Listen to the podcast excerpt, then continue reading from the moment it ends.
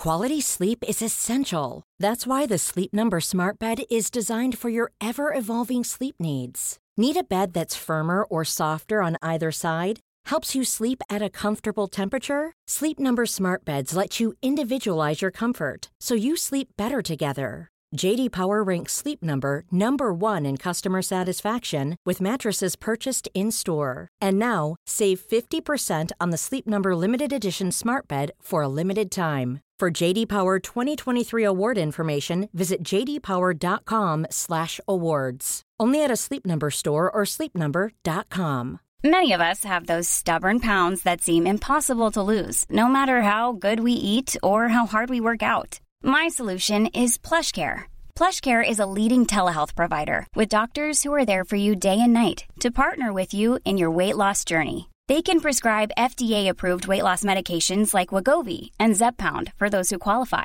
Plus, they accept most insurance plans. To get started, visit plushcare.com slash weight loss. That's plushcare.com slash weight loss.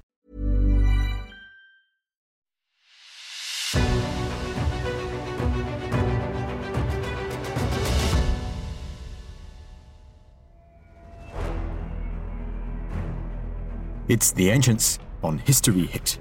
I'm Tristan Hughes, your host, and in today's podcast episode, well, this weekend, the 11th of June, is the anniversary of the death of Alexander the Great, that fateful day in Babylon in 323 BC. And if any of you know me, if there is an Alexander anniversary, we're likely, it's possible that we do something special surrounding it, a special episode. It's one of my favourite periods in ancient history, and that's what we're going to be doing today. We have got an hour long explainer episode talking all about the last days of Alexander the Great and the immediate chaotic aftermath that ensued following his passing in Babylon in the hours, days, and immediate weeks following his death. It's an amazing story, and I really do hope you enjoy. A lot of praise must go out to our producer, our Ancients producer, Elena. She's been working hard to make sure that we get a lovely voice artist for some of these speeches, for some of these passages from the literature, the surviving texts that you'll be hearing in this podcast episode. So thank you, Elena, for that. I'm always grateful. And of course, to our editor, Aidan, who's been working many, many, many hours on this special explainer episode, getting it right, making it sound awesome, getting rid of all my mistakes, and so on. So, Elena, Aidan, I'm incredibly grateful to both of you for the time and effort you've put into this very special episode. Last thing from me before we really kick off this episode, I will be at Chalke Valley in a couple of weeks' time for a few different talks and reenactments from the assassination of Julius Caesar to a talk on the death of Alexander the Great. So make sure to have a look at that. We'll put a link in the description. But that's enough rambling on from me. I do hope that you enjoy.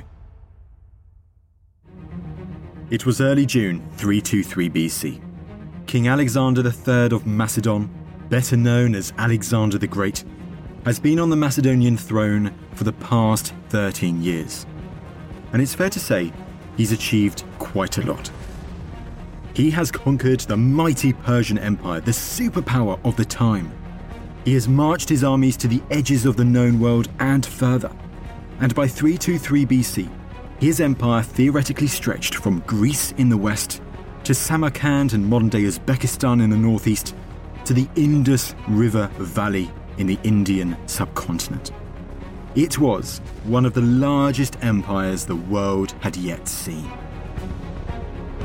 Now, at that time, in June 323 BC, Alexander and his army was residing in a key center of his new empire, the prestigious city of Babylon. But Alexander did not plan to remain there for long. He had plans for future conquest.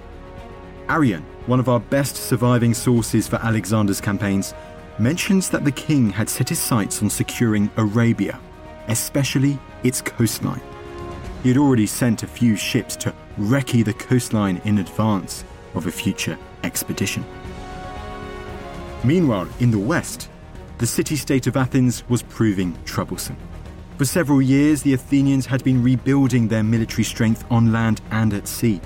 And by June 323 BC, the city was in the clutches of some vehement anti Macedonian statesmen. Already, close aides were advising Alexander to head west and to encircle Athens with thousands of soldiers, ships, and siege engines. Both Athens and Arabia were in Alexander's crosshairs for future campaigns. But any such plans would never come to fruition. because in June 323 BC, Alexander the Great would die. Now, for the last days of Alexander, we have a couple of very similar accounts. There is some variation, but the underlying, the overarching narrative, you can see very clear similarities.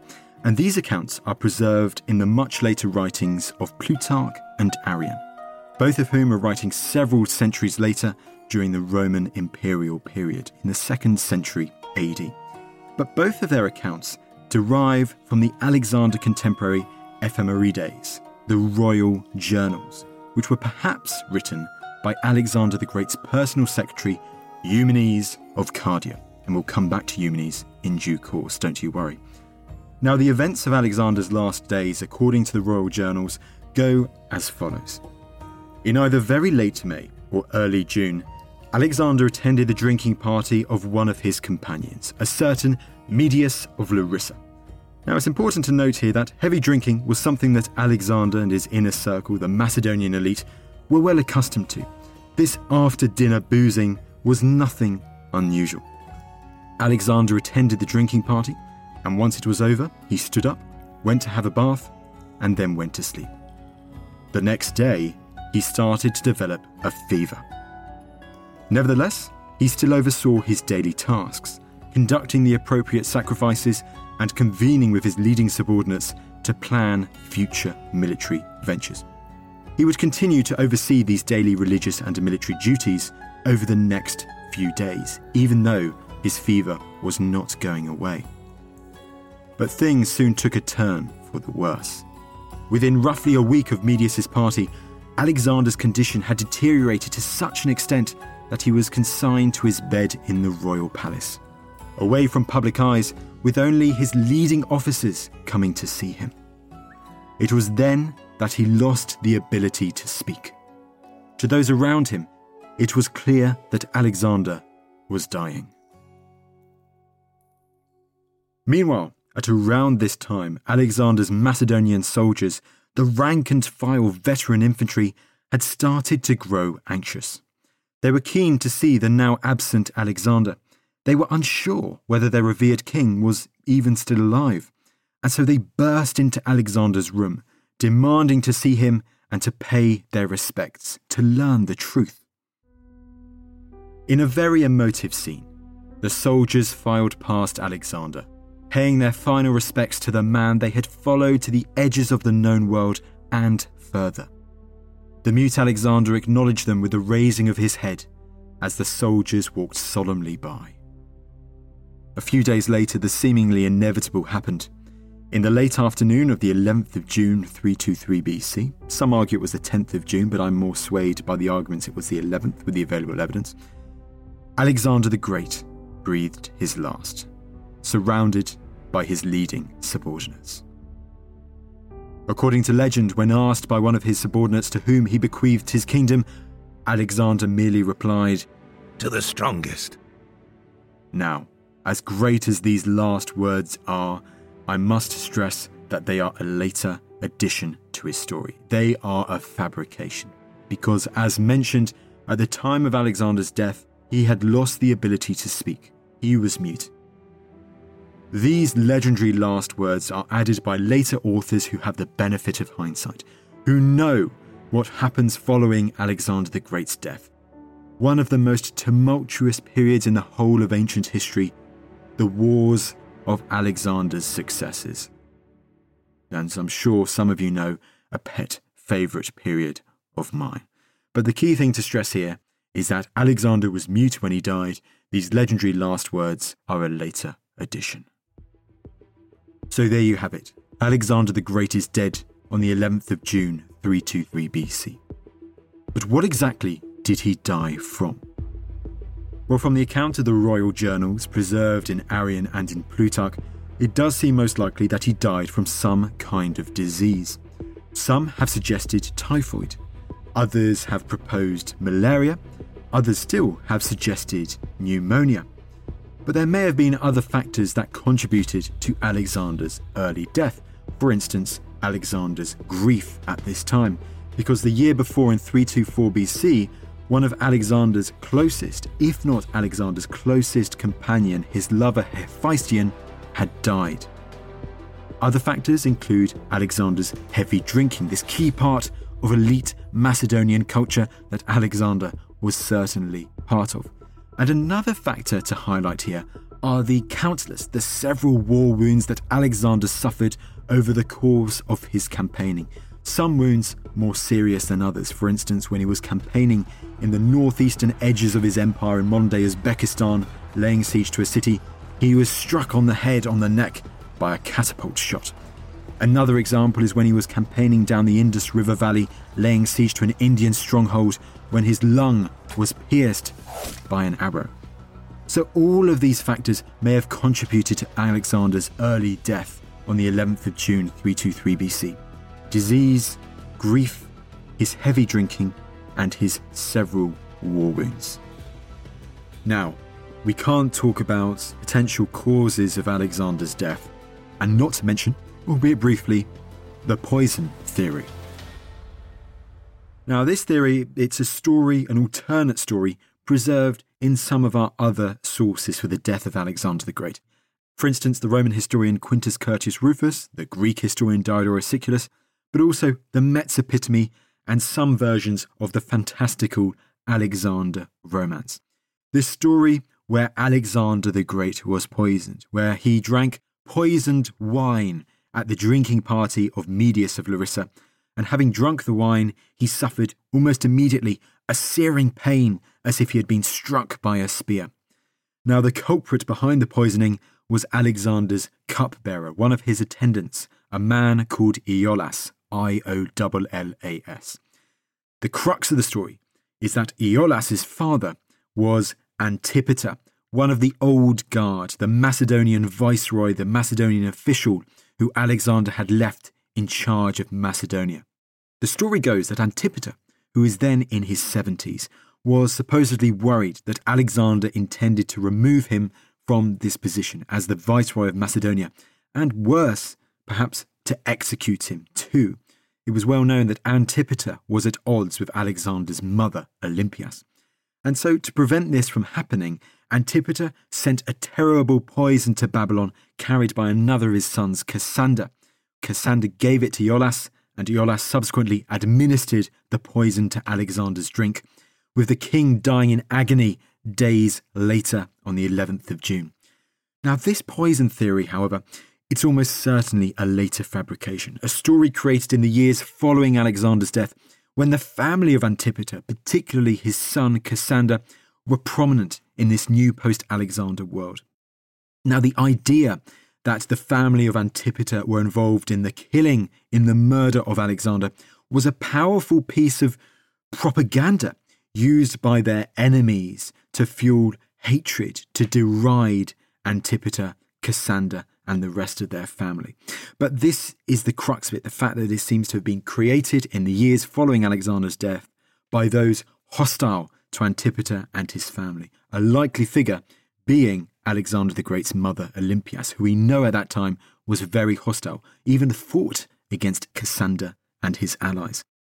The key point to take away from this little talk about the poison theory, the poison story, is that it's almost certainly another, a later fabrication created in the years following Alexander's death as a powerful piece of propaganda.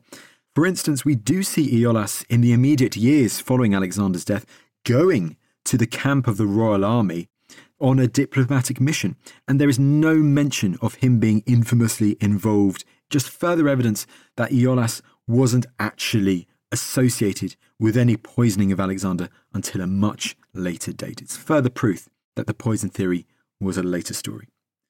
But there you have it. On the 11th of June 323 BC, late in the afternoon, Alexander the Great died. It was this seismic moment in ancient history. And the story of Alexander's last days is a fascinating one in itself. But it's what happens next, the immediate aftermath of Alexander's death, where things get even more interesting. When Alexander died, he was surrounded by his seven most senior subordinates, his somatophylakes, his bodyguards. I must stress the function of these subordinates was not really to act as his bodyguards, but to act as Alexander's closest advisors. These seven Somatophylakes were now the highest ranking individuals at the heart of Alexander's Eurasian Empire. Countless times they had proven themselves on the battlefield. Although Alexander's aura had stood supreme and uncontested, these Somatophylakes reflected their king's leadership in the heat of conflict more than any others. Leading from the front and dicing with death, they evoked Alexander's boundless charisma. Think of them almost like mini Alexanders. All were formidable, young, and proven leaders. A nice quote that sums it up is from the often unreliable, much later source Justin. Never before, indeed, did Macedonia or any other country abound with such a multitude of distinguished men, whom Philip II first and afterwards Alexander had selected with such skill that they seemed to be chosen not so much to attend them to war as to succeed them to the throne. Who then can wonder that the world was conquered by such officers when the army of the Macedonians appeared to be commanded not by generals, but by princes? Now, most importantly, as the highest ranking individuals at the heart of Alexander's empire, it was these bodyguards, these princes, that now held the fate of the empire within their hands. Now, Alexander had given some indication as to what was to happen next, according to a couple of our sources, for instance, Quintus Curtius Rufus. And in these accounts, Alexander, before he died, he gave his signet ring to his leading adjutant, a man called Perdiccas. So, who was Perdiccas? Well, at the time of Alexander's death, Perdiccas was Alexander's highest ranking subordinate in Babylon. He was a man with royal blood flowing through his veins, hailing from Orestis, a region on Macedonia's southwestern fringes where Perdiccas' family held great influence. He was roughly the same age as Alexander. He was in his mid 30s by 323 BC, and by 323 BC, few could rival his military experience. Perdiccas had served alongside Alexander since the start of the king's reign, and he had quickly proven himself as a capable commander. Indeed, by his 26th birthday, my age, he was already commanding a battalion of Macedonian heavy infantrymen. And during his time as a battalion commander, as commander of these soldiers, Perdiccas and his men proved themselves time and time again. From assaulting the Greek city state of Thebes in 335 BC to helping Alexander overwhelm a mighty Persian defense at the Persian gates in 330 BC. And indeed, after Perdiccas was promoted to become one of Alexander's closest advisors, one of his Somatophylakes, Perdiccas would go on to command cavalry squadrons and then to command large sections of Alexander's all conquering army when campaigning in particular on the eastern edges of Alexander's empire. Now, you might remember that earlier I told you to think of these advisors, these Somatophylakes, as mini Alexanders, because this is certainly the case with Perdiccas, because he emulated Alexander's leadership style. Like Alexander, he had suffered several wounds over the course of his campaigns he had led from the front countless times with his soldiers, gaining the respect of his men. And he had risen over the course of Alexander's campaigns from battalion commander to bodyguard. By 323 BC, as mentioned, Perdiccas was still only in his mid 30s. He was pretty young. He was very confident, some say arrogant, and he was also highly ambitious. What's important for us now is that according to the likes of Curtius, and we've got no reason to deny the validity of this statement, it was to Perdiccas that Alexander bestowed his signet ring just before he died. Now, this was not a sign that Alexander was naming Perdiccas as his successor, although a couple of other sources do hint at that, which but they are likely untrue. But it was an indication that Alexander wanted Perdiccas as the highest ranking official in the army to oversee the succession of his empire in the days ahead. It was a powerful act bestowed on Perdiccas by Alexander. It gave Perdiccas significant power in the following days, but it also sparked tensions between Perdiccas and one other key subordinate, another of the bodyguards. This subordinate was Ptolemy. Ptolemy a man who was slightly older than both Perdiccas and Alexander the Great, but a man who had really risen to prominence in the latter half of Alexander's reign. Now, like Perdiccas, Ptolemy was very confident and he was a very ambitious figure. And he was very wary of Perdiccas' newfound power in these immediate hours following Alexander's death. Tensions would become visible between the two in the days ahead, as we're going to delve into now.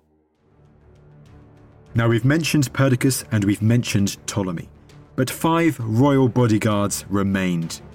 Chief among them was the legendary Leonatus, one of Alexander's most trusted commanders and a personal favourite of the king. There was also Lysimachus, Python, and Aristonus, all veteran bodyguards with noble backgrounds. Finally, there was Peucestas, an officer who had distinguished himself with the highest valour in India when he saved Alexander's life. Together, these seven were now the most powerful figures in the empire, facing an extraordinary situation.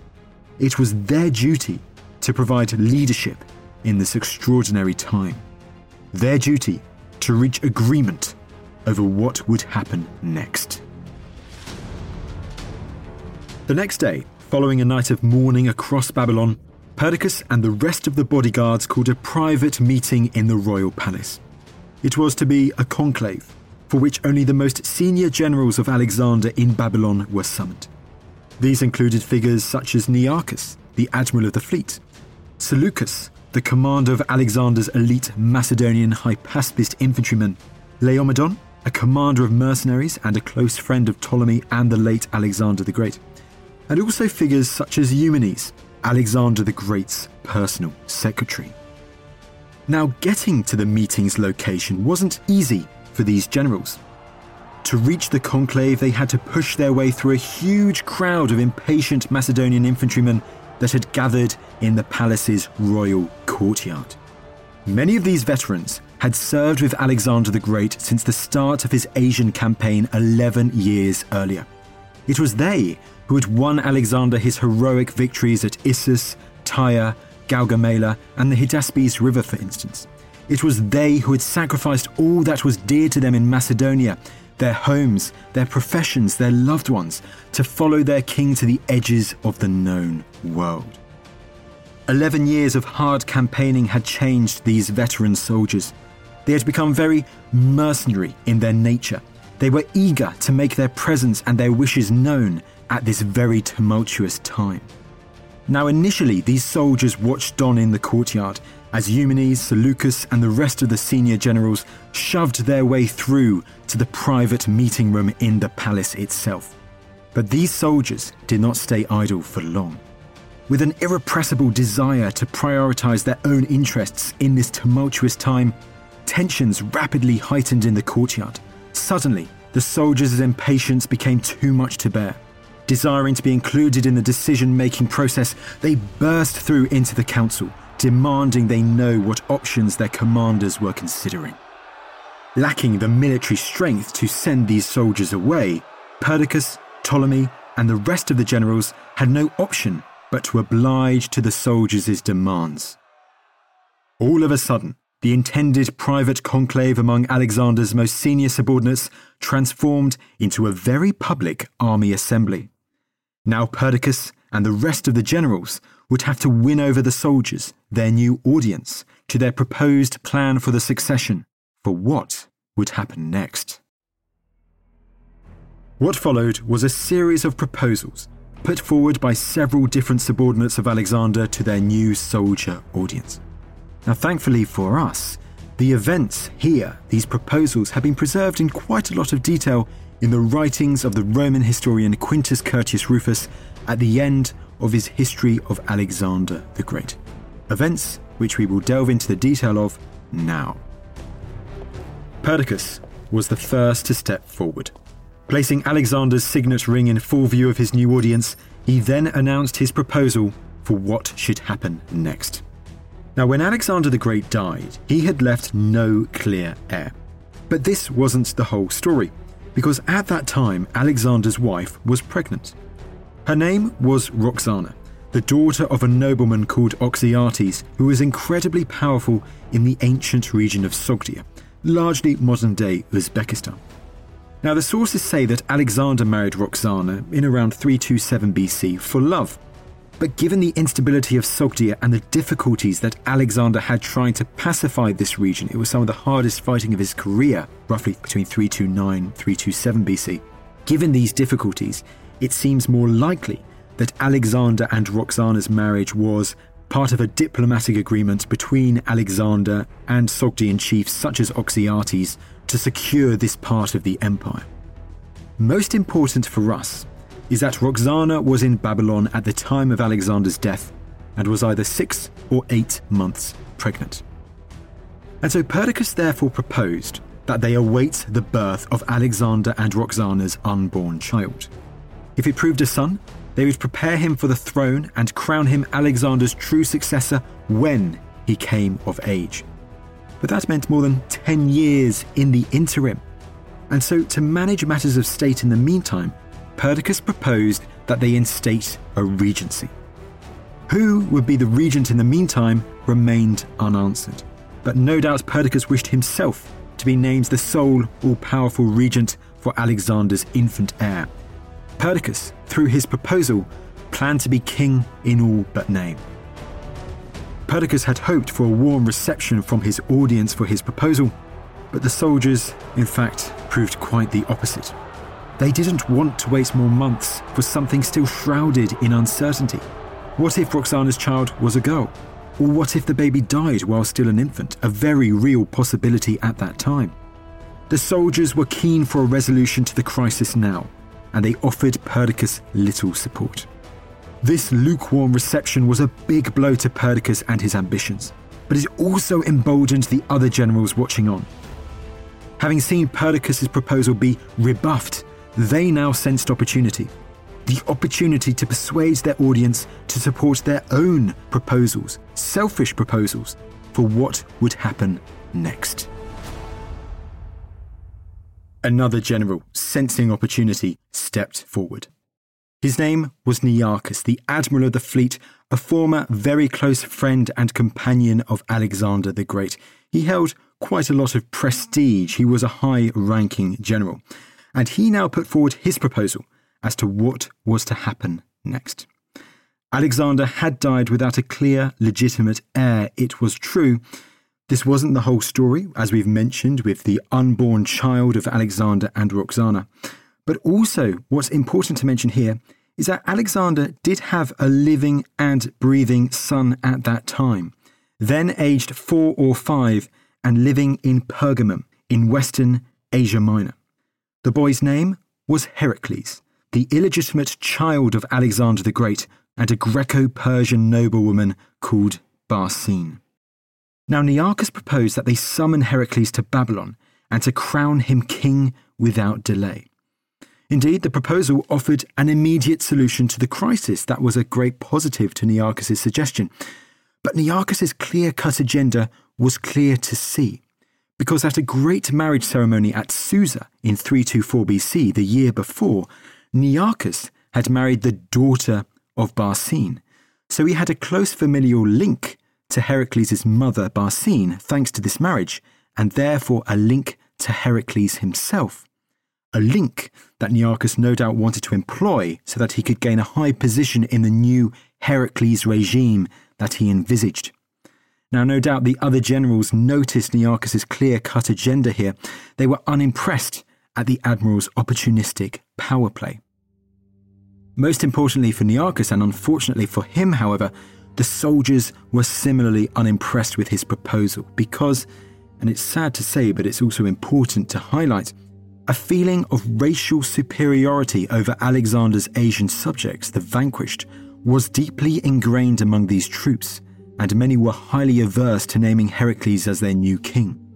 They did not want this illegitimate half Asian child, a child who had never set foot in the Macedonian heartlands, to be Alexander's successor.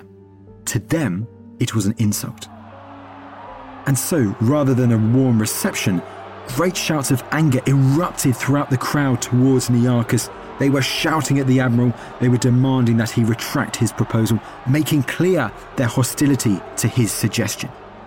At first, Nearchus tried to persist, to argue his corner, but to no avail. The soldiers had made up their mind, and eventually, Nearchus was forced to back down.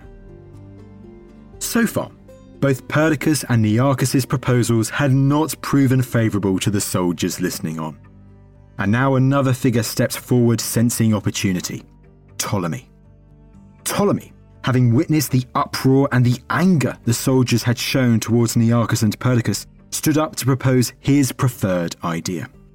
Now, unlike the shouted down Nearchus, Ptolemy fully understood why the soldiers were so angry. He slated the proposals of his predecessors, shunning them for wanting the Macedonians to serve under a half Asian, semi barbaric ruler. Instead, Ptolemy proposed a radical new idea. He suggested that they put aside the monarchy and form a committee to rule the empire, filled by Alexander's closest friends, a great council, so to speak. Gathered in front of Alexander's throne in the royal tent Ptolemy proposed the most famous faces in Alexander's entourage decide affairs of state and rule the fledgling empire. Now, the proposal provided Ptolemy a degree of support among the other officers, although it wasn't universal. Already the seeds for a rivalry between Ptolemy and Perdiccas had been sown, and the former had only added fuel to the fire with his proposal, because Ptolemy's proposal, if accepted, would destroy any chance of Perdiccas becoming the sole regent of Alexander's empire, something that Ptolemy no doubt knew full well. While at the same time, Ptolemy's proposal, if accepted, would ensure that Ptolemy became a leading figure in the regime that followed. And what was even worse for Perdiccas was that Ptolemy's proposal proved popular with the soldiers. Perdiccas could only look on helplessly as the soldiers started to shout their support for Ptolemy's proposal of a great council. Ptolemy's faction was winning the argument and the audience. But then, as things were looking so good for Ptolemy, another of the adjutants stood up. The shouts subsided, and Aristonus walked forwards. So, who was Aristonus? Well, he was one of the seven bodyguards, one of the Somatophylakes, but of the bodyguards, he was the eldest. We don't hear much about him during the campaigns of Alexander the Great, but by 323 BC, Aristonus had gained a very good reputation amongst the soldiers. He was renowned as a dependable and as a traditional adjutant, a loyal and seasoned veteran whose voice carried great weight amongst the soldiers. And he now put forward his own proposal, a version of which is preserved in the writings of Quintus Curtius Rufus and has been translated by J. C. Yarsley. When Alexander was asked to whom he was leaving his kingdom, he had expressed the wish that the best man be chosen, and yet he had himself adjudged Perdiccas to be the best by handing him the ring. Alexander had looked around and selected the man to give the ring to from the crowd of his friends. It followed that he wished supreme power to pass to Perdiccas. As Aristonus finished his speech, a huge roar erupted amongst the Macedonians support for Ptolemy's previous proposal was blown out of the water. Aristonus and the soldiers urged Perdiccas to stand up and to accept the kingship. They had reached their decision. They wanted Perdiccas to be the new king.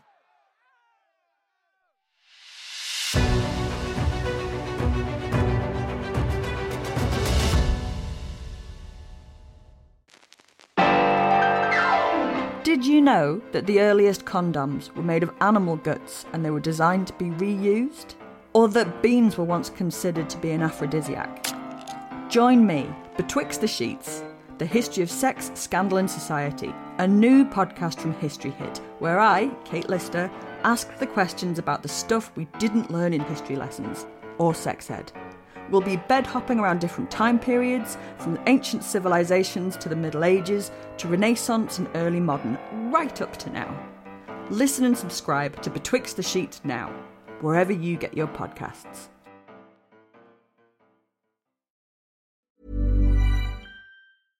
How would you like to look five years younger? In a clinical study, people that had volume added with Juvederm Voluma XC in the cheeks perceived themselves as looking five years younger at six months after treatment Look younger, feel like you. Add volume for lift and contour in the cheeks with Juvederm Voluma XC. Reverse signs of aging by adding volume to smooth laugh lines with Juvederm Vollure XC. For important safety information and to find a licensed specialist, visit juvederm.com. That's J U V E D E R M.com. Not for people with severe allergic reactions, allergies to lidocaine, or the proteins used in Juvederm. Common side effects include injection site redness, swelling, pain, tenderness, firmness, lumps, bumps, bruising, discoloration, or itching. There's a risk of unintentional injection into a blood vessel, which can cause vision abnormalities, blindness, stroke, temporary scabs, or scarring. Talk to a licensed specialist to find out if it's right for you.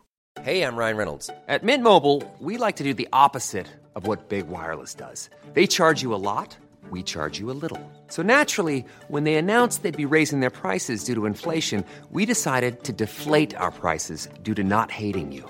That's right. We're cutting the price of Mint Unlimited from $30 a month to just $15 a month. Give it a try at mintmobile.com slash switch. $45 upfront for three months plus taxes and fees. Promote for new customers for limited time. Unlimited more than 40 gigabytes per month. Slows. Full terms at mintmobile.com. Quality sleep is essential. That's why the Sleep Number Smart Bed is designed for your ever evolving sleep needs. Need a bed that's firmer or softer on either side? Helps you sleep at a comfortable temperature? Sleep Number Smart Beds let you individualize your comfort so you sleep better together. JD Power ranks Sleep Number number 1 in customer satisfaction with mattresses purchased in-store. And now, save 50% on the Sleep Number limited edition Smart Bed for a limited time. For JD Power 2023 award information, visit jdpower.com/awards. Only at a Sleep Number store or sleepnumber.com.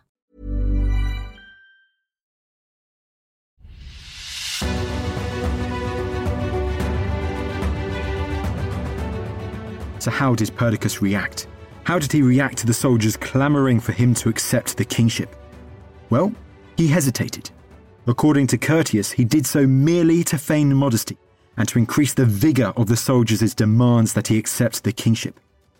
But this seems highly questionable. Scholars have pointed out the scene's striking similarity to a popular event in Roman history. In 14 AD, when the Emperor Tiberius had similarly hesitated when offered the emperorship, only to take it after persistence, an event which had almost certainly occurred during Curtius's own lifetime. Now, this seems too convenient an historical parallel, and unlike Tiberius, Perdiccas lacked the universal support to enjoy such a coronation. For Perdiccas, he had real concerns with accepting the kingship. He was right to hesitate. The problem with accepting the kingship for Perdiccas was that there was still substantial opposition to him doing such an act amongst various circles. In Babylon, you had Ptolemy and his faction. Further afield, Perdiccas had no idea how prominent figures would react elsewhere in the Macedonian Empire.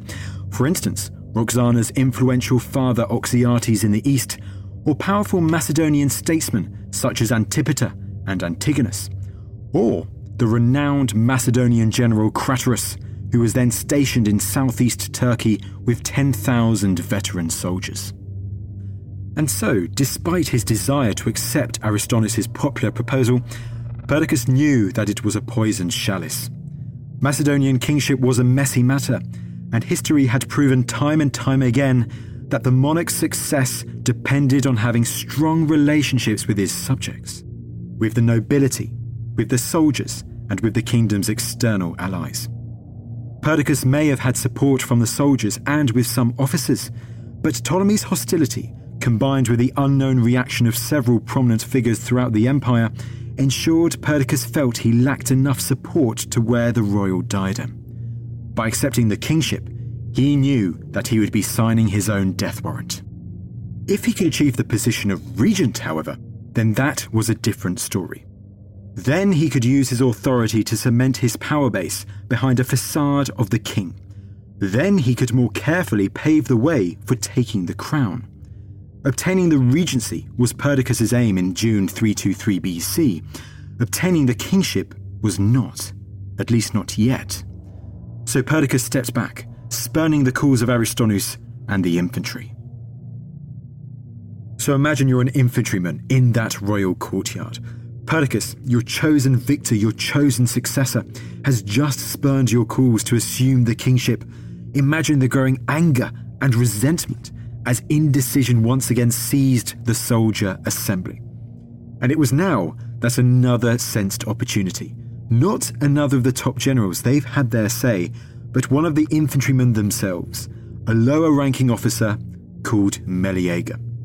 So, who was Meleager? Well, he was a highly respected veteran infantry officer who had served in the Macedonian army since the start of Alexander's reign, and indeed since before then, since the time of Alexander's father, King Philip II of Macedon. His event filled military career and his high reputation amongst the men ensured he represented the most authoritative voice amongst the irritated infantry. The rank and file looked to Meleager, and now was his moment. Emboldened by the current crisis, Meleager stood up to address his comrades. Like Ptolemy before him, Meleager had noticed the anger the soldiery felt towards delay and towards indecision. He also similarly had a strong aversion to serving under Perdiccas. In one of the most remarkable condemnations of the age, Meleager delivered his damning reproach of Perdiccas. God forbid that Alexander's fortune and the dignity of so great a throne come upon such shoulders. Men certainly will not tolerate it. I am not talking about those of better birth than this fellow, merely about men who do not have to suffer anything against their will. In fact, it makes no difference whether your king be Roxana's son whenever he is born, or Perdiccas, since that fellow is going to seize the throne anyway by pretending to act as regent. That is why the only king he favors is one not yet born, and in the general haste to resolve matters, a haste which is as necessary as it is understandable, he alone is waiting for the months to elapse, already predicting that a male has been conceived. Could you doubt that he is ready to find a substitute? God in heaven, if Alexander had left us this fellow as king in his stead, my opinion would be that this is the one order of his not to be obeyed. In no uncertain terms, Meleager had correctly called out Perdiccas's desired outcome. He interpreted Perdiccas's wish to await the birth of Roxana's child as a clear power play. How Perdiccas aimed to become the supreme power in the empire, both as they awaited the birth and, if the child proved a son, during the ensuing regency. Meleager had called out what Ptolemy, Laomedon, and the rest of the anti Perdiccas faction had been fearing. Perdiccas had a plan to seize the throne, and Meleager did not stop there. After objecting to Perdiccas's ambitions in the strongest possible terms, the battalion commander now exploited another of the infantry's desires pay. The seemingly limitless wealth of the Persian Empire was within reach, wealth they had earned by the spear. In true demagogue fashion, Meleager, having already riled the infantry into large clamours against a traitorous Perdiccas, announced that they go and seize the plunder Alexander had promised them. With that, Meleager left the meeting, dozens of supporters in tow. At this point, anarchy looks set to seize the army assembly. Perdiccas and the generals seem to have been stunned at the rapid turn of events instigated by Meleager, and now, in the wake of Meleager's outburst, another member of the Macedonian infantry put forward his own proposal for what should happen next. This soldier was nothing special. Curtius mentions no rank nor a name. He was an ignotus, an unknown. Nevertheless, the infantryman shouted out his suggestion. What's the point of fighting and starting a civil war when you have the king you seek? You're forgetting Philip's son, Aridaeus, brother of our late king Alexander. Recently, he accompanied the king in performing our religious ceremonies, and now he is sole heir. If you are looking for someone just like Alexander, you will never find him. If you want his next of kin, there is only this man. As the ignotus finished speaking, silence suddenly seized the entire assembly. Conflicting emotions appeared among the audience agreement among the infantry, despair among the generals. Despite the ignotus's words, Perdiccas, Ptolemy, and the rest of the commanders had not forgotten about Aridaeus. How could they? The man was the elder half brother of Alexander the Great. His father was King Philip II. His mother was Philina of Larissa, a Thessalian noblewoman. In Aridaeus' early years, Philip had started grooming him as his potential successor to the Macedonian throne. But this had all changed when the boy's health had suddenly started to dramatically deteriorate, leaving the young prince simple minded, incapable of ruling. Aridaeus' illness marginalized his significance. He became an almost invisible figure, neglected from public affairs, cared for, but glossed over. Everyone knew Aridaeus would struggle to rule effectively. Throughout his adult life, the man had shown no desire for the kingship. Alexander had never considered him either a threat or a potential successor. His generals had thought the same. In a rare show of unity at this tumultuous time, they had agreed before the meeting that Alexander's simple minded half brother was neither fit nor capable to rule. The Ignotus's intervention, however, ensured that this was all about to change following the 12th of June 323 BC. As soon as he heard word of the Ignotus's proposal, Meleager seized the initiative. Determined to erode Perdiccas's power further and to secure himself a high position in the new regime, he brought a blissfully ignorant Aridaeus to the assembly. The soldiers saluted Aridaeus as king, titled him Philip after Alexander and Aridaeus' father, and left the courtyard. The generals watching on, stunned. But it was their own fault. Their indecision, their division in the preceding army assembly, had paved the way for figures such as Meleager and the Ignotus to take advantage and to stir the crowd towards their own proposals. But now the result that none of the generals had wanted had come to fruition. Putting aside their differences, they came together to see how they could resolve this terrible outcome, at least terrible in their eyes. It was time to compromise. Enter Peithon, another of Alexander's most senior subordinates. Peithon stepped forwards with a solution. Still, he proposed that they await the birth of Roxana's child. A prolonged Aridaeus kingship was not in their interests. But rather than there being one all powerful regent, Peithon proposed that they divide this power between Perdiccas and another military hero, Leonatus, another of the bodyguards. Together, Perdiccas and Leonatus would serve as tutors for the young prince, who would observe them as they jointly managed affairs in Asia. In Europe, meanwhile, Craterus and Antipater, two of the most prominent Macedonians outside of Babylon, would rule these western provinces on the boy's behalf. Now, Peithon's proposal curbed Perdiccas' power enough for the generals to reach agreement. Even Ptolemy and his supporters, who only recently had denounced Roxana's unborn child as unfit to adorn the royal robes, well, even they accepted the compromise. Presumably, they made it perfectly clear that they were willing to await the birth of Roxana's child, but only as long as Perdiccas had his power shared with Leonatus. Having finally reached agreement, Perdiccas and the rest of the generals swore an oath of loyalty to Roxana's future child and prepared to announce their solution to the infantry. Now, of course, the compromise hedged its entire existence on Roxana's child being a boy. But it's here that Meleager's demagogic speech had called out the truth. Could you doubt that he is ready to find a substitute? The generals would announce a male heir at any cost. With that, Perdiccas, Peithon, Ptolemy, and the rest of the generals went to announce their proposed compromise to Meleager and the soldiers. Convincing Meleager to support their proposal was out of the question. They knew that full well. But if they could pry away enough of his support, then they could deal with the troublesome battalion commander and his withering supporters without problem. All depended on their proposal's success it failed. Despite some initial wavering, in the end, the Macedonian infantry remained loyal to the newly instated Philip Aridaeus. Meleager's support stood firm, while any remaining respect for Alexander's generals continued to deteriorate.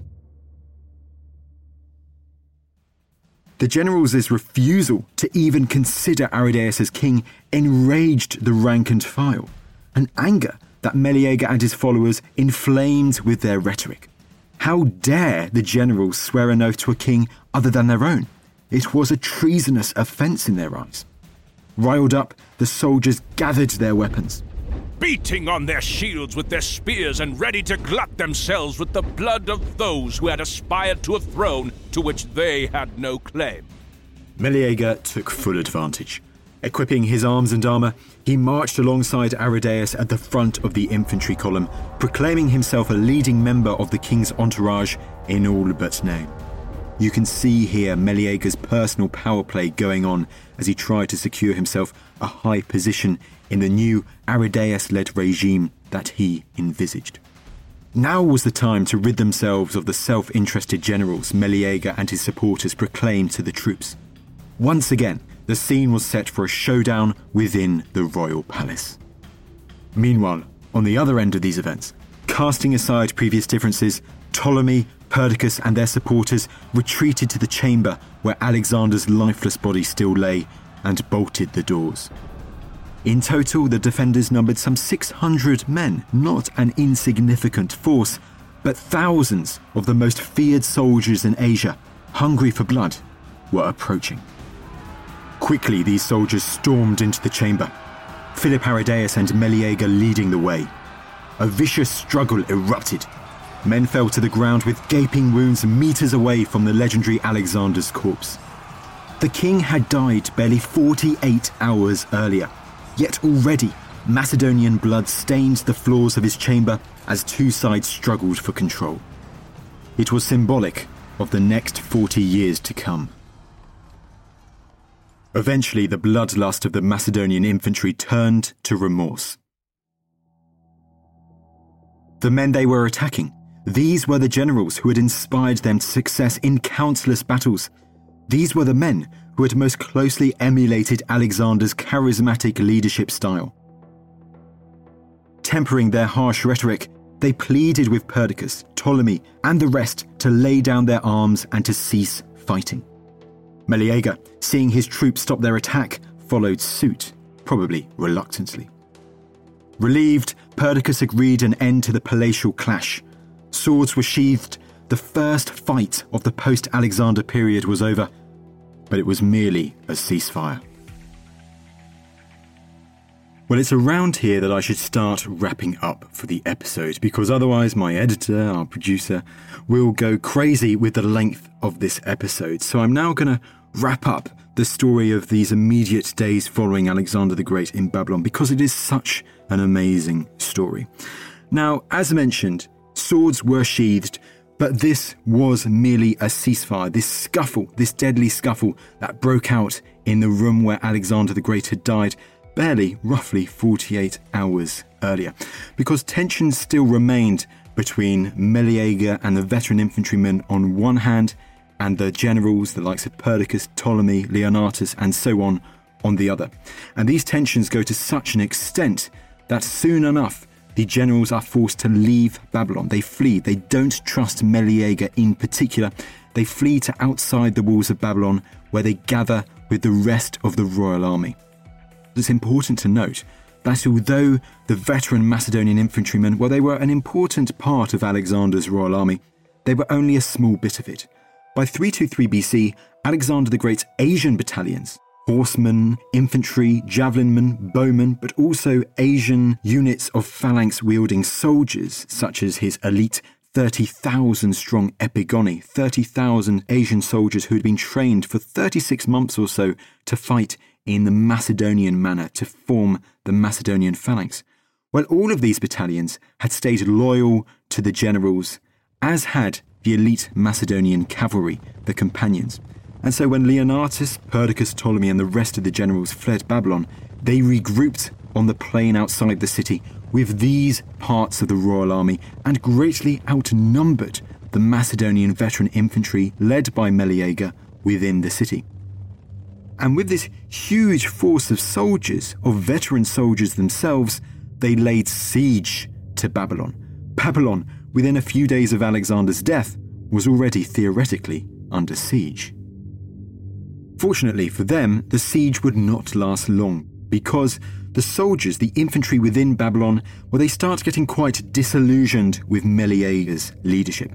This is in part thanks to Meleager's indecision making himself. According to our sources, he, for two or three days, He makes no decisions. He retires from the world almost completely.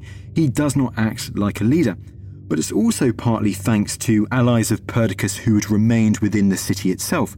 Figures such as Perdiccas' brother Alcetas, who led one of the Macedonian infantry battalions and was working on Perdiccas' behalf, but also thanks to the figure of Eumenes of Cardia, Alexander the Great's former personal secretary, who, according to Plutarch, who writes a biography of Eumenes, was portraying himself as a neutral figure in the crisis because he wasn't Macedonian. He came from the Hellenic city state of Cardia near the modern day Dardanelles. But in fact, although he was portraying himself as neutral, Eumenes was actually working on Perdiccas' behalf and he was starting to undermine Meleager's authority. Now, this ultimately all had the wanted effect because the soldiers they send emissaries to the generals outside Babylon. The discussions don't go quite according to plan. The infantry do threaten to keep resisting, even though they know that they will ultimately lose. But ultimately, according to Justin, Perdiccas enters the city and he calms down these differences, and they are able to reach an agreement. The infantry and the generals are able to reconcile. They agree a compromise where Alexander's half brother Philip Aridaeus would retain the crown, but they would instate a regent, a man who would take the title of Prostates. The title of Prostates was one that you do see in Macedonian history a couple of times, and it's always when the king, the incumbent king, is incapable of ruling without help. So effectively, the title of Prostates was regent. Now, although he wanted it, Perdiccas could not be the new regent. There were still too many elements hostile to him becoming regent. And so the compromise focused around another figure becoming the Prostates, and this was the highly respected and revered figure of Craterus. But this wasn't the end of the compromise. Perdiccas' persistence, his role in the compromise and the reconciliation, was rewarded. He still had a lot of respect amongst the Macedonian veteran soldiers to such an extent that they asked that he become the commander of the army itself. He was still subordinate, of course, to the king and to the regent, but they named him as Chiliarch, as the leader of the army.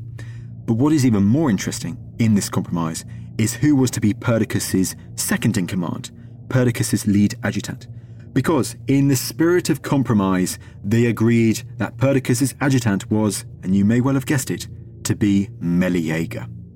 So Meleager, a man who had until very recently been openly hostile to Perdiccas, had said these damning speeches of Perdiccas, had even tried to have Perdiccas assassinated in the meantime, when Meleager was now Perdiccas' highest ranking subordinate according to the compromise.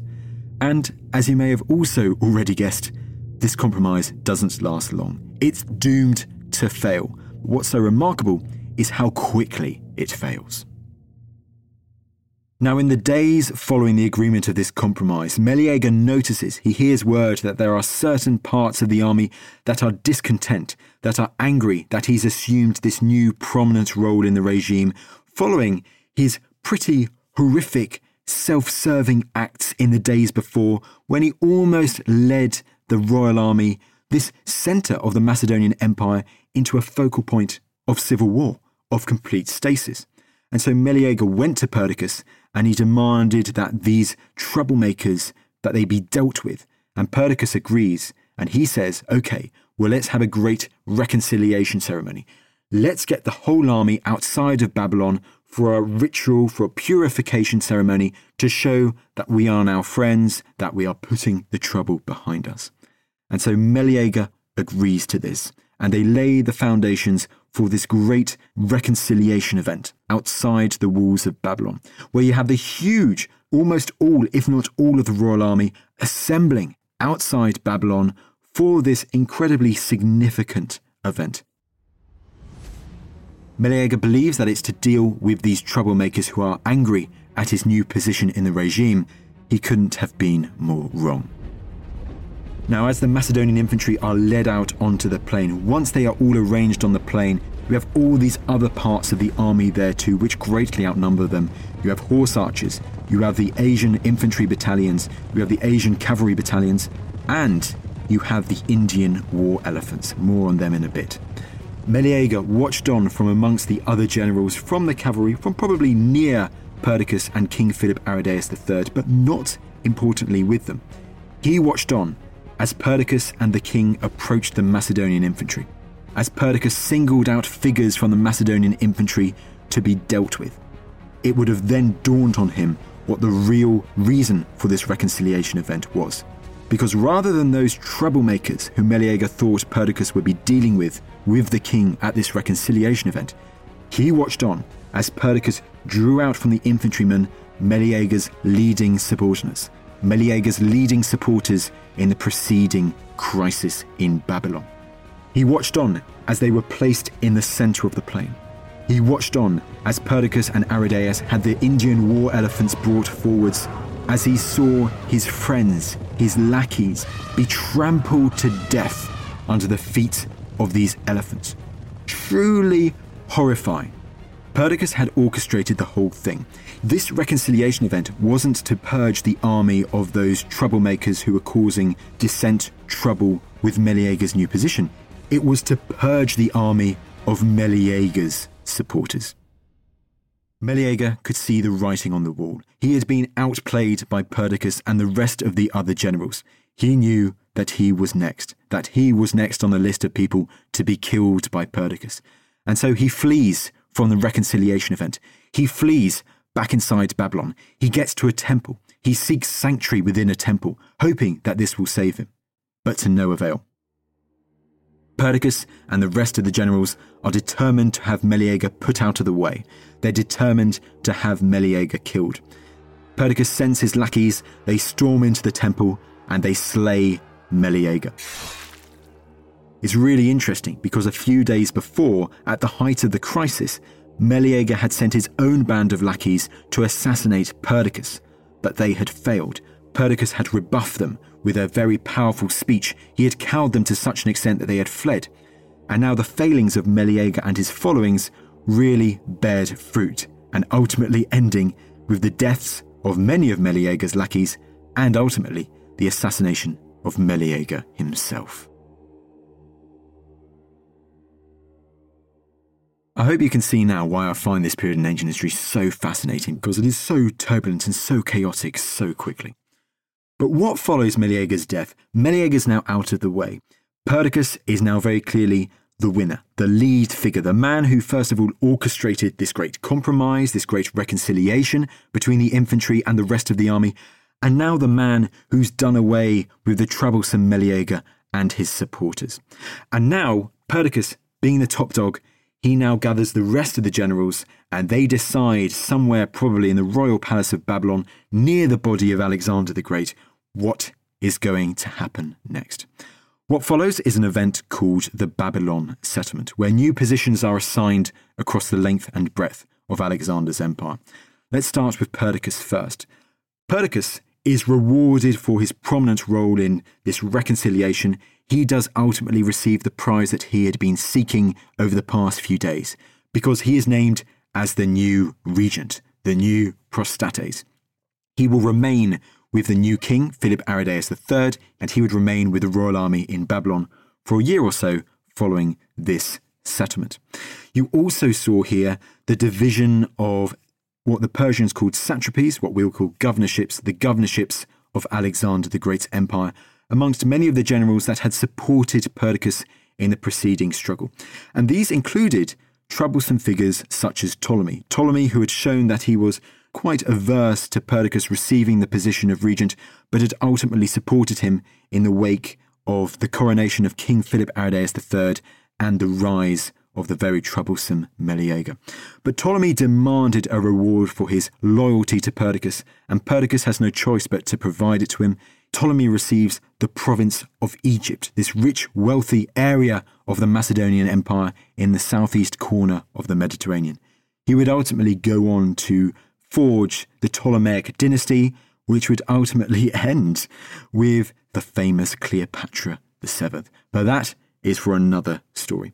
Other prominent figures who received positions in the empire include Peithon, another of those bodyguards. He received a large portion of Media, a wealthy, fertile land east of the Zagros Mountains. Leonatus received the pretty small but incredibly significant region of Hellespontine Phrygia, the area near ancient Troy, near Hisarlik, which controlled this important passage between Europe and Asia, which was, of course, the Hellespont, the day Dardanelles. Lysimachus received control of Thrace, largely ancient Bulgaria, which was in the midst of turmoil, and so on and so forth. The key point to take away here is that following this crisis in Babylon, the generals are the victors. And this crisis in Babylon is only the beginning. It's an extraordinary microcosm for the great chaos, for the turmoil that would erupt across the length and breadth of Alexander the Great's empire in the years ahead. From more than 20,000 Hellenic veteran soldiers trying to make their way back to Greece from ancient Afghanistan, to in the West, in modern day Greece, the city state of Athens leading a great revolt against Macedonian rule in a war that would become known as the Lamian War. But these great external threats, though they were many, they would ultimately pave the way for the first great civil war between these Macedonian commanders, these former brothers in arms who had all served under Alexander the Great. It all culminates in the first war of the successors fought between the likes of Perdiccas and Ptolemy, culminating in a great clash along the banks of the River Nile in 320 BC. That is all to come. Babylon, this extraordinary crisis in Babylon in the immediate days following Alexander the Great's death, is just the beginning. But there you go. I could talk on and on and on about this, but I'm not going to. I'm going to end it here. If you'd like to learn more about this chaotic period, then I'm going to do some shameless self promotion here because I find this period so fascinating and I wanted to write a book looking at all the details that we have and to create a narrative about it because it's so interesting and I wanted to bring this story, the story of the first three years following Alexander the Great's death, to the fore. If this interests you, if you'd like to learn more of this period, then please buy the book. It's called Alexander's Successors at War the Perdiccas years, and I do really hope you enjoy it. As mentioned, I wanted to write a book which focused on these first three years following Alexander's death, which really shined a light on this horrific, on this extraordinary aftermath, and to explain why Alexander's empire started to implode so quickly. Why figures such as Perdiccas and Ptolemy were extraordinary, horrific, brutal figures, and why their stories deserve their time in the limelight alongside that of Alexander the Great, alongside that of more famous figures such as Julius Caesar. So, if you are interested in this period of history, if your interest has been sparked by this explainer, then I do really hope that you buy a copy of the book and I do hope that you enjoy.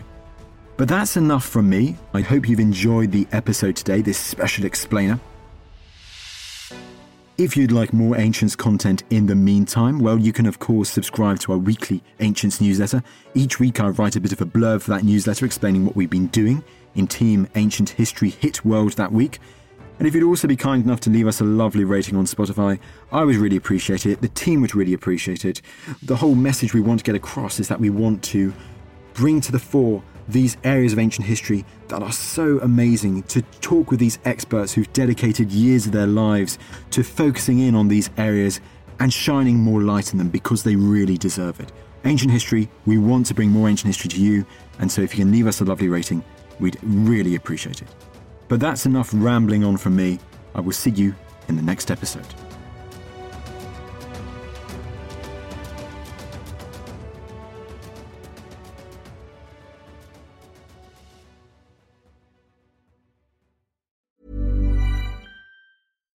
Deserves the best, and there's no better place to shop for Mother's Day than Whole Foods Market. They're your destination for unbeatable savings, from premium gifts to show-stopping flowers and irresistible desserts. Start by saving 33% with Prime on all body care and candles. Then get a 15-stem bunch of tulips for just $9.99 each with Prime. Round out Mom's menu with festive rosé, irresistible berry chantilly cake, and more special treats. Come celebrate Mother's Day at Whole Foods Market. Even on a budget, quality is non-negotiable. That's why Quince is the place to score high-end essentials at 50 to 80% less than similar brands. Get your hands on buttery soft cashmere sweaters from just 60 bucks, Italian leather jackets, and so much more. And the best part about Quince, they exclusively partner with factories committed to safe, ethical, and responsible manufacturing. Elevate your style without the elevated price tag with Quince. Go to quince.com slash upgrade for free shipping and 365-day returns. Thank you for listening to this episode of The Ancients. Please follow this show wherever you get your podcasts. It really helps us and you'll be doing us a big favour. Don't forget you can also listen to all of these podcasts ad-free and watch hundreds of documentaries when you subscribe at historyhit.com slash subscribe. As a special gift, you can also get your first three months for just £1 a month when you use code ANCIENTS at checkout.